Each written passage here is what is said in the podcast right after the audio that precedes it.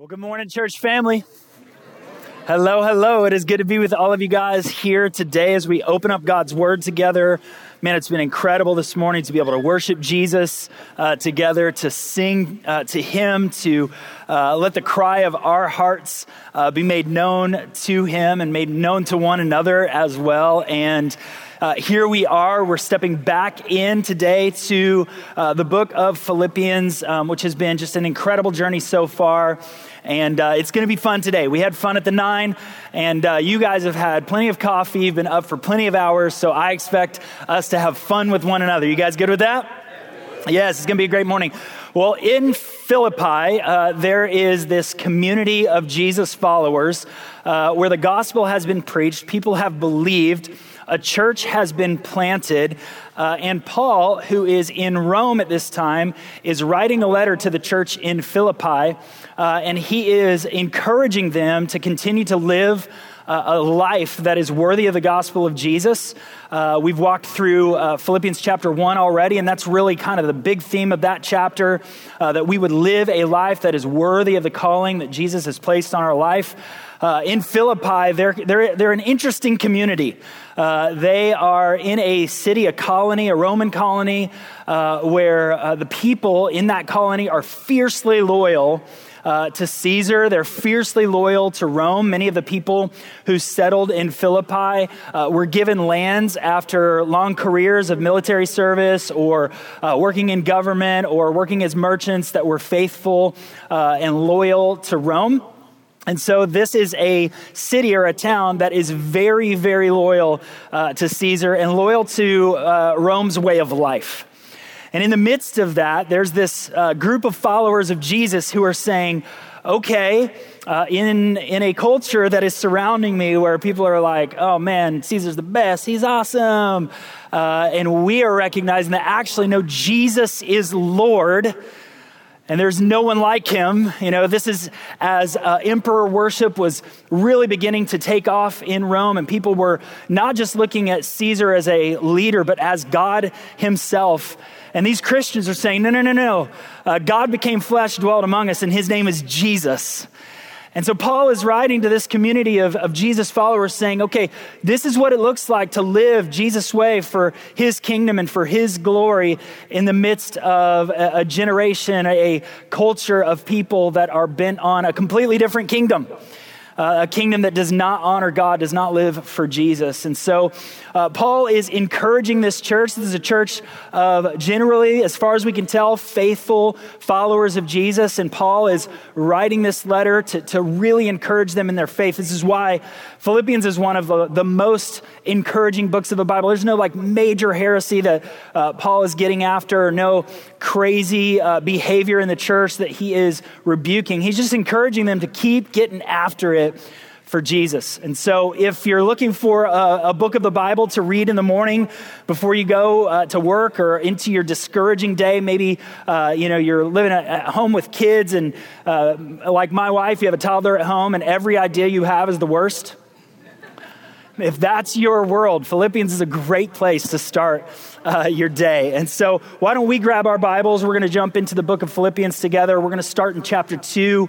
Um, the text that we're walking through today is uh, verses 12 through 14, but I want to actually start a little bit uh, further up in uh, chapter 2 and starting in verse 1 because as Paul leads us into where we're going today, our text today, He's going to really uh, point the, the, the, Philippian church and us as we are reading uh, the New Testament, the Word of God, uh, here today. He's going to point us uh, in order to live this life for this king, for this kingdom.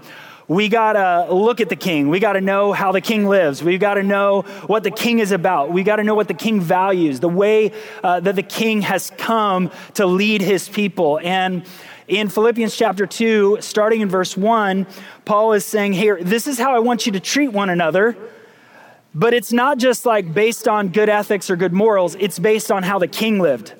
So let's look at uh, verse 1 together, and we're going to read through it until we get to our text today. So Paul says, So if there is any encouragement in Christ, is there? Oh, yeah. Any comfort from love, any participation in the Spirit, any affection and sympathy. Complete my joy by being of the same mind, having the same love, being in full accord and of one mind. Do nothing from selfish ambition or conceit, but in humility count others more significant than yourselves. This is completely counter to the Roman culture, completely counter to the culture of the emperor. He says, Look, uh, let each of you look not only to his own interests, but also to the interest of others. It's completely counter to the culture in which we live, right? The culture that says, look out for number one, uh, go uh, uh, produce and go consume and go live your best life now. Jesus is saying, I'm going to do it a different way. I'm going to invite you into this. In verse 5, Paul points us to what Jesus is saying. He says, Have this mind among yourselves, which is yours in Christ Jesus. He's pointing us at Jesus, our Lord, our King, who, though he was in the form of God, fully God, second person of the Trinity, uh, in heaven, in glory, in the form of God, uh, he did not con- count equality with God a thing to be grasped or held on to, but instead he emptied himself by taking on the form of a servant.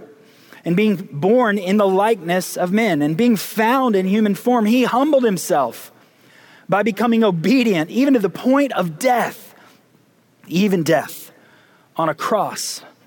Therefore, God has highly exalted him and bestowed on him the name that is above every name, so that at the name of Jesus every knee should bow in heaven and on earth and under, and under the earth, and every tongue will confess that Jesus Christ is Lord to the glory of God the Father. So here we see this exalted King Jesus, whose exaltation came by way of humiliation.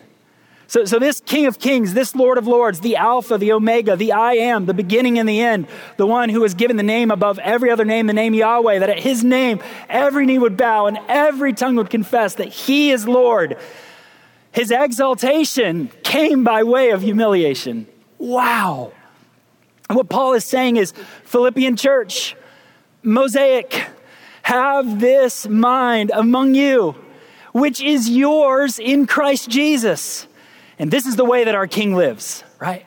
This is what Paul is inviting us into to stare at Jesus and say, okay, if this is my king and this is the kingdom that he is putting into place here on earth and in the age to come, I'm going to begin to live my life in view of who he is and what he's done for me in the way that I interact with him and the way that I interact with others. And so Paul continues in verse 12, and that's, that's the context where we're at. That's the framework that Paul is giving us. You want to know how to live? Look at. Yes. You'll be convinced by the end of our time together, I hope. So Paul says in verse 12, therefore, anytime we see the word therefore in scripture, we know it's there for a reason. So we got to look and see what is, what is it there for. And Paul is saying, therefore, because of Jesus, because of who he is, because of his life, because of example, because of everything that we know about our king, therefore, my dear friends, I love Paul's affection for the Philippian church. He's encouraging them. He says, As you have always obeyed, not only in my presence, but now much more in my absence, continue. I love that, that Paul is starting this off with encouragement saying, listen, you're looking, you're looking at Jesus. You're living for the king. You're living for the kingdom. And I can tell you're doing that. But don't be satisfied with where you're at. Stay on the path. Stay on the journey. Keep it up. You're doing great. Continue. You've been obedient while I was with you, and I'm far away now. I'm, I'm, in prison in Rome, and I'm looking at where you're at, and I'm hearing good reports, and I'm saying, You're still obeying Jesus. That's awesome. But don't stop where you're at.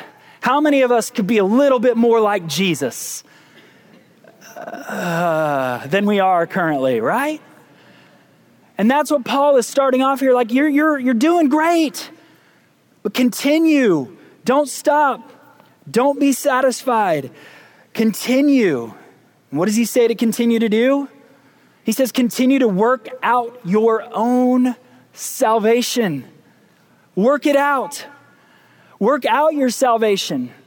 And I think a lot of times when, when we come to a verse like this, I think, especially for people who may not know Jesus at all, or maybe we're new in the faith, or maybe we have some background in, in, in religious activities, and we, we see the word work and we, we see the word salvation, and we start thinking, oh, better do some good works for my salvation.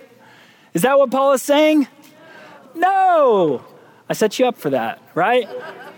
It's the easy answer. No, that's not what Paul, he's not saying work for your salvation. He's saying work it out.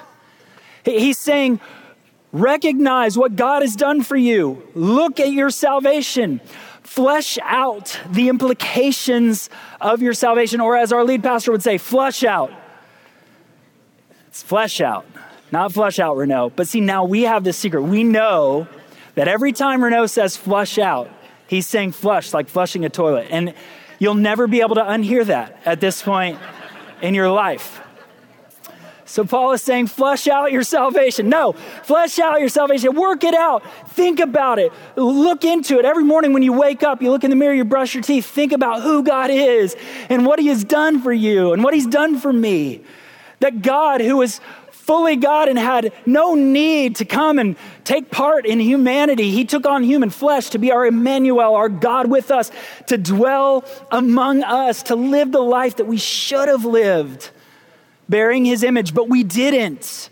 We disobeyed and dishonored God. We rebelled against God. We've sinned against God and each other. But Jesus, he came and he took on human flesh and he lived a perfect, sinless life. And then he died a sinner's death on the cross, bearing the wrath of God for you and for me. He did that for us. He accomplished everything that would be required for our salvation. There's nothing that we can do that can add to it, but we can respond to it. We can live a life in response to who Jesus is, to what he has done. And that's what Paul is talking about when he says, work out your salvation. And we, we don't work out our salvation flippantly, like, yeah, you know, God, He uh, became flesh, dwelt among us, lived perfect life, died a sinner's death, just so that I could have salvation and eternal life in Him. It's cool. I just go about my life like nothing has changed. No, He's saying, work out your salvation with fear and trembling. Come to the table and recognize that it is a big deal that God has done what He has done. It is a huge deal that while we were yet sinners, while we were, were His enemies, that Jesus died for us. That's gigantic. That's earth shattering. It's life changing. It's everything. That, that God would become a man for our salvation. It's, it's amazing. And so we come to this reality with a recognition of the, the awesome nature of God's love for us, the incredible wonder of His love for us, the beauty of His love for us, the beauty of the goodness of our God is unfathomable, and we can take the rest of our lives scratching at fathoming it, right? We can live the rest of our lives in awe and reverent worship of the goodness of our God. And this is the kind of fear and trembling that the Apostle Paul is talking about. We know from Scripture, First John says that, that perfect love casts out all fear. And, and, so, what we understand as we interpret Scripture with Scripture is that Paul is not saying, we want you to be afraid of God. We don't want you to come afraid of God. And which, because what do we do when we're afraid? We, we either do one of two things we fight or we flight okay? We fight, it is not a good idea to fight with God, right? It's not going to go well. And we also run away from God. Uh, just ask Jonah. That's not, that's not going to be good if you run away from God. And what Paul is saying is that we, we should draw near to God in light of our salvation as we work out our salvation with this awe and reverent worship. The, the Bible says in Proverbs that the fear of the Lord is the beginning of wisdom. So the fear of the Lord is a good thing, but we're not called to be afraid of God, but we're called to have reverent worship as we draw near to Him, recognizing that apart from Jesus and His work, that we could not approach a righteous and holy God and be in relationship with Him. But because of Jesus, because of what He's done, we can draw near to Him. And Jesus said, when you pray, pray like this Abba, Father, right? Our Father who art in heaven. That we can draw near to God with awe and reverent worship, with fear and trembling of just how incredible our salvation is and how incredible our God is who has given us this salvation. And we work out our salvation with fear and trembling because we recognize that what God has done for us is so great. And it is so life changing and it is so earth shattering and it changes everything about us. In fact, 2 Corinthians 5:17 Paul writes that when whenever anyone is in Christ, they are a new creation. You guys know your Bibles. The old is gone and the new has come. So we're completely made new. That as we work out our salvation, it is pressing into that. It is recognizing that. It's, it's that we have this new nature and our old nature, our sinful nature, it's gone. It's been crucified with Christ. It no longer lives, but instead Christ lives in us. And so when we begin to get a hold of that, when we begin to recognize that, and we, be, we begin to live in light of that, it changes everything. We don't just drag our old nature along like it's a pet. We crucify the sinful nature, we crucify the flesh, and we press into the new creation that Jesus has effected for us. Um, I have a friend, really good friend. Um, we went to Einstein Bagels back in the day. Uh, do you remember Einstein Bagels? Are they around still? I think this is in the east side. We don't have any nearby. But uh, we went to Einstein Bagels, and it was lunchtime. And he was like, Hey, I'm going to order a pizza bagel and I'm going to order a chocolate chip bagel. Sounds like a good idea. A little bit of pizza, a little bit of dessert, you know? So the person taking his order mishears him and he's like, oh, yeah, pizza and chocolate chip. It's like kind of a little lunch, a little dessert. Like, yeah, all in one. And, and my friend was like, yeah, uh, yes, a little, little lunch and a little dessert, sure. So he gets to, you know, to the table and then they call his name. He comes up, he gets his bagel, and there's just one of them, not two. He ordered two. There's just one, and it is a pizza chocolate chip bagel. Okay, straw poll, real quick. How many of you guys are send it back sort of people? Yeah, yeah, yeah. You're like, oh yeah, no, no, no, no, no. I ain't eating no pizza, chocolate chip. First of all, he orders two bagels, only gets one, so it's not enough food. Second of all, it is nasty, right? And I, I, I am a send it back kind of guy. You know, I'm like, a, hey, we ordered this, we paid for this. I'm sorry for the miscommunication. I don't think Einstein's going to go broke if you make me a new bagel. You know what I mean? Uh, I always do it with kindness trepidation, right? A little fear and trembling, right? Because I don't want to have any spit on my bagel or anything like that. And I will say, hey, for those of you who work in the food service industry, thank you for what you do. Uh, you take so much guff from people. It's time I ever used guff in a sermon. But you take so much from people and you live servant, uh, servant lives, so I appreciate that. But I'm a send it back kind of person. Now, my friend, he was not a send it back kind of guy.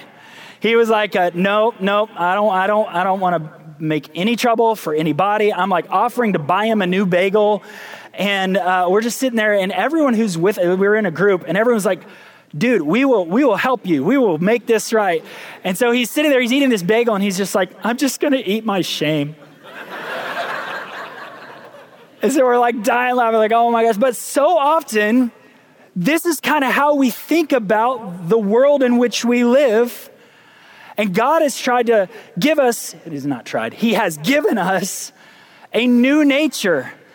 He, he's given us that, that beautiful bagel, whether it was the pizza that you wanted or the chocolate chip or both. He's given it, he's given you this new nature, and you're like, I kind of want to, I kind of want to mix the two together. I kind of want to stick with the old, a little bit of the old, a little bit of the new. Sounds good. But in reality, we're just sitting here going, I'm eating my shame because we go back and we get we get caught up in the world. We get caught up in the, the, the, temptations of this life the cares of this life. We get caught up in the things that we see the circumstances we find ourselves in.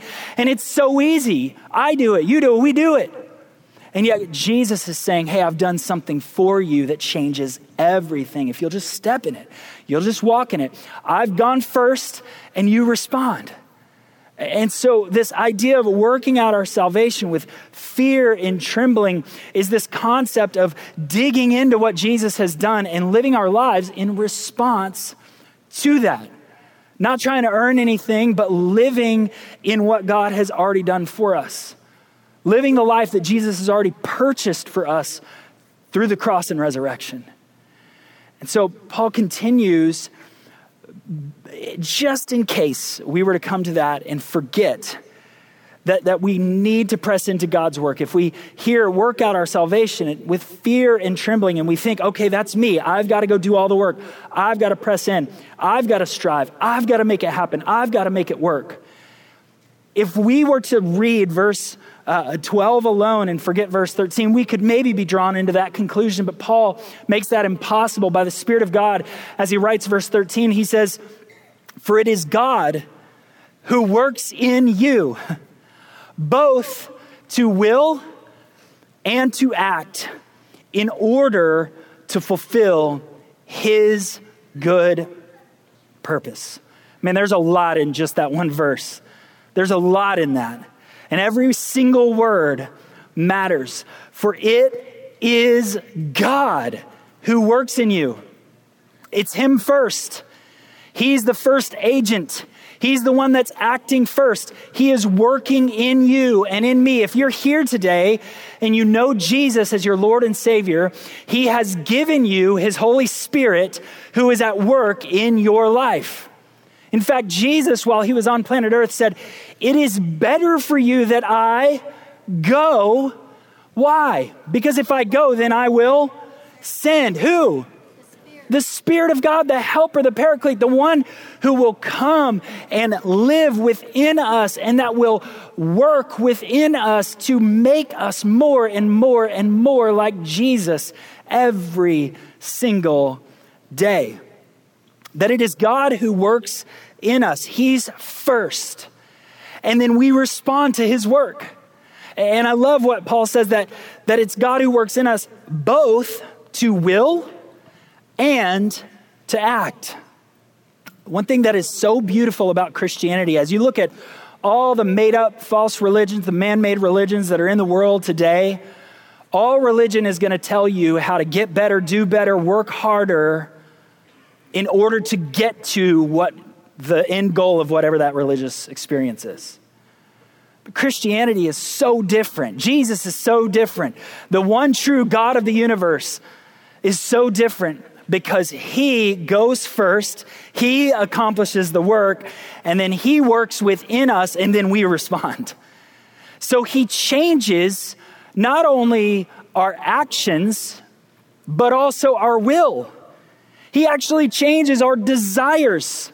He changes what we want to do as we grow closer and closer to him. That is what the holy spirit's work is in us is to draw us nearer to god to point us to jesus to illuminate the word of god to convict us of our sin to draw us near for repentance to be able to see who god is and to see what he has done. We have to draw near. We can't run away. And so the spirit is constantly drawing us deeper and deeper and closer and closer and further up and further in. To quote C.S. Lewis in the Chronicles of Narnia, the Spirit of God is not allowing us to be satisfied with what we learned yesterday, the day before, the week before, the year before, the year before that. But the Spirit of God is working within us to transform our will so that we can act. But it's both. It's not just He changes our desires. Well, I really want to be obedient. I really want to, you know, but then no action behind it. And this is what James means. He's like, hey, show me your faith and I'll prove my faith by my works. We're not earning anything with our works, but we're responding when we want something different, it changes the way that we live. And when you look at the life of Jesus, he demonstrated this. Jesus, the God man, in the flesh, in the Garden of Gethsemane, anxious because he's about to walk up Calvary and die and absorb the wrath of God on our behalf. And he goes to the Father and he says, Father, if there is any way, can we make a different plan? Can you remove this cup, this cup of your wrath? that's going to be poured on, out on me. Father, if there's any other way to remove this cup, let's take that way. Yet, not my will, but yours be done. See, Jesus, who was fully God and fully man, his human will was struggling, as is natural, with giving his life up for us on the cross and absorbing the wrath of God. Is that a natural struggle? 100%. And Jesus was struggling in that space, and yet he submitted his will to the Father and said, Change my will. Let me align my will to your will. Not my will be done, but your will be done. And then what did Jesus do? He didn't stay in the garden, but he got up and he took his cross and walked up Calvary for our salvation. And so Jesus was able to both will and to act to fulfill his purpose. And you and I, in Christ, because we have the Spirit of God living in us and the mind of Christ, you and I can also will and act according to his good purpose. St. Augustine uh, kind of talked about this, this kind of progression of the human experience uh, uh, 1,500 years ago. And he, he talks about before Christ, before we know Christ, we're not able to not sin. Before Jesus, we're going to sin. We're not able to not sin. But when we come to know Jesus as our Savior, we are able now to not sin that we are enabled by the Spirit of God working in us, when we're looking at Jesus and squarely fixed on Him, we are able to live in our will and in our actions for the purpose that He has made us for, to, to live and to act according to God's purpose in our life. I look forward to a day, one day, Augustine points us to the future, to our shared future in Christ, where I will be not able to sin. We're not there yet. Amen. We're able to sin still. We can agree with that. We can still struggle between flesh and spirit. But what Paul is saying is that God has given us a new nature.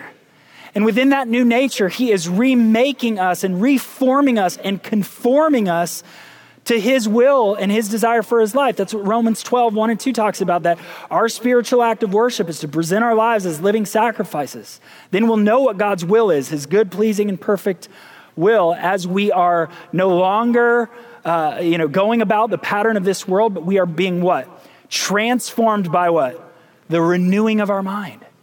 Because the Spirit of God works within us and transforms us so that our mind aligns with the mind of Christ, which is so incredibly beautiful. And what, what Paul says is that God is at work in us both to will and to act. And this is not the end of this. The goal of this for God is not just our good behavior. It's not just that we would live and follow some sort of a, a, line. It's so that we would be able to live the purpose with which He has created us for. That, that God is working in us to will and to act for what? To fulfill the good purpose that He has for us. If you're here this morning and you have struggled with what your purpose is in this life, why you are on this planet. Maybe you battle depression or anxiety or suicidal thoughts. Maybe you've been in a space where, man, the enemy has just spoken lies to you, to your mind, and you, you've believed them over and over again, and you're hanging on by a thread. Maybe you're here today. I, I want you to know today that God has an incredibly significant purpose for your life. How do you know, Joel? Well, you're made in his image. You're still breathing oxygen, right? You're made in his image. You're still alive.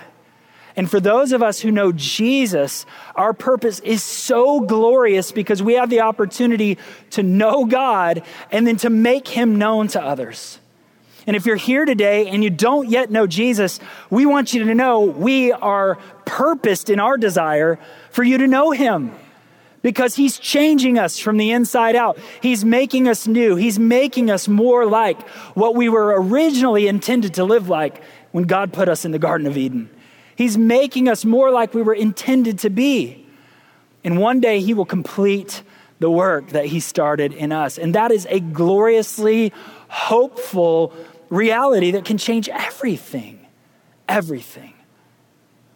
And Paul says in Ephesians chapter 2, verse 10, that we are his workmanship and we're created in Christ Jesus to do good works, which God prepared beforehand in advance that we might walk in them. And that idea of workmanship, you've probably heard it before, especially if you've been at Mosaic, you've heard this. But that word workmanship, it's the Greek word poiema, that, that we are God's story to the world, that we are his masterpiece to the world, that God is telling his story of salvation and redemption in and through our lives. And so, when the Spirit of God is conforming us to His will, the, the Spirit of God is moving us to action, He's doing that in order that we might be able to tell the story of redemption and salvation through our lives and through our words in every opportunity that, that God presents to us. And, and our life is full of purpose. Our life is full of significance. Our life is full of value, and our life is full of work uh, worth, especially when we know Jesus. Especially when we know Jesus. And what Paul is saying is that this life that you are invited into can only be lived when we stare at Jesus, recognize who he is and what he's done. We work out our salvation with fear and trembling. We, we think about the significance of our salvation. We think about how earth shattering it is and how life changing it is and how much, is it, how much it changes our nature. And then we begin to live out of that space, not in order to earn anything or to gain anything, because that work has already been done in Christ, but to respond to what He's done and to participate so that we can live the life that we were meant to live. Amen? Amen. Eugene Peterson, he was a pastor.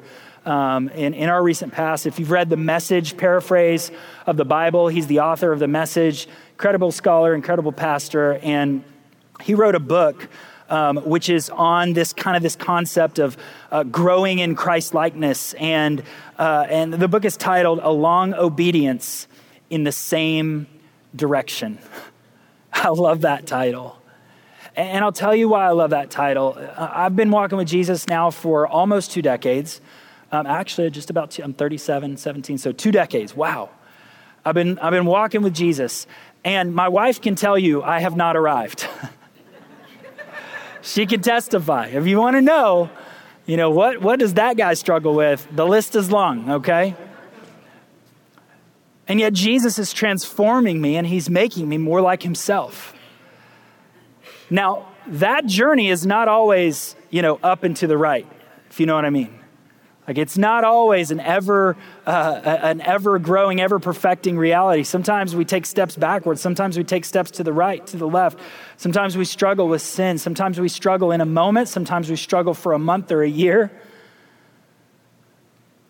But the, the life of living with and for Christ, it really is. It is a long obedience in the same direction where we're constantly coming back to the gospel and asking the question, what does it mean that Jesus came to save me? And Eugene Peterson, in this book, I'm going to close with a quote from him in this book because I think it so beautifully wraps up the heartbeat of the passage that we're in today. He says this The truth about me is that God made me and loves me. It's so simple and beautiful, right? The truth about those sitting beside me is that God made and loves them. And each one is therefore my neighbor. The truth about the world is that God rules it and provides for it. The truth about what is wrong with the world is that I and the neighbor sitting beside me have sinned by refusing to let God be for us, over us, and in us. But the truth about what is at the center of our lives and of human history is that Jesus Christ was crucified on the cross for our sins and raised from the tomb for our salvation, and that we can participate in new life as we believe in Him, accept His mercy, respond to His love, and attend to His commands. The basic conviction of a Christian is that God intends good for us and that He will get His way in us. Yeah. Thank you, Jesus.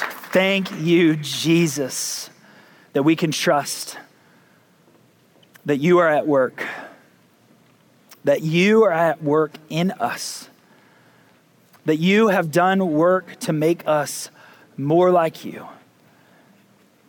that you have done work in order to save us so that we can respond to that work.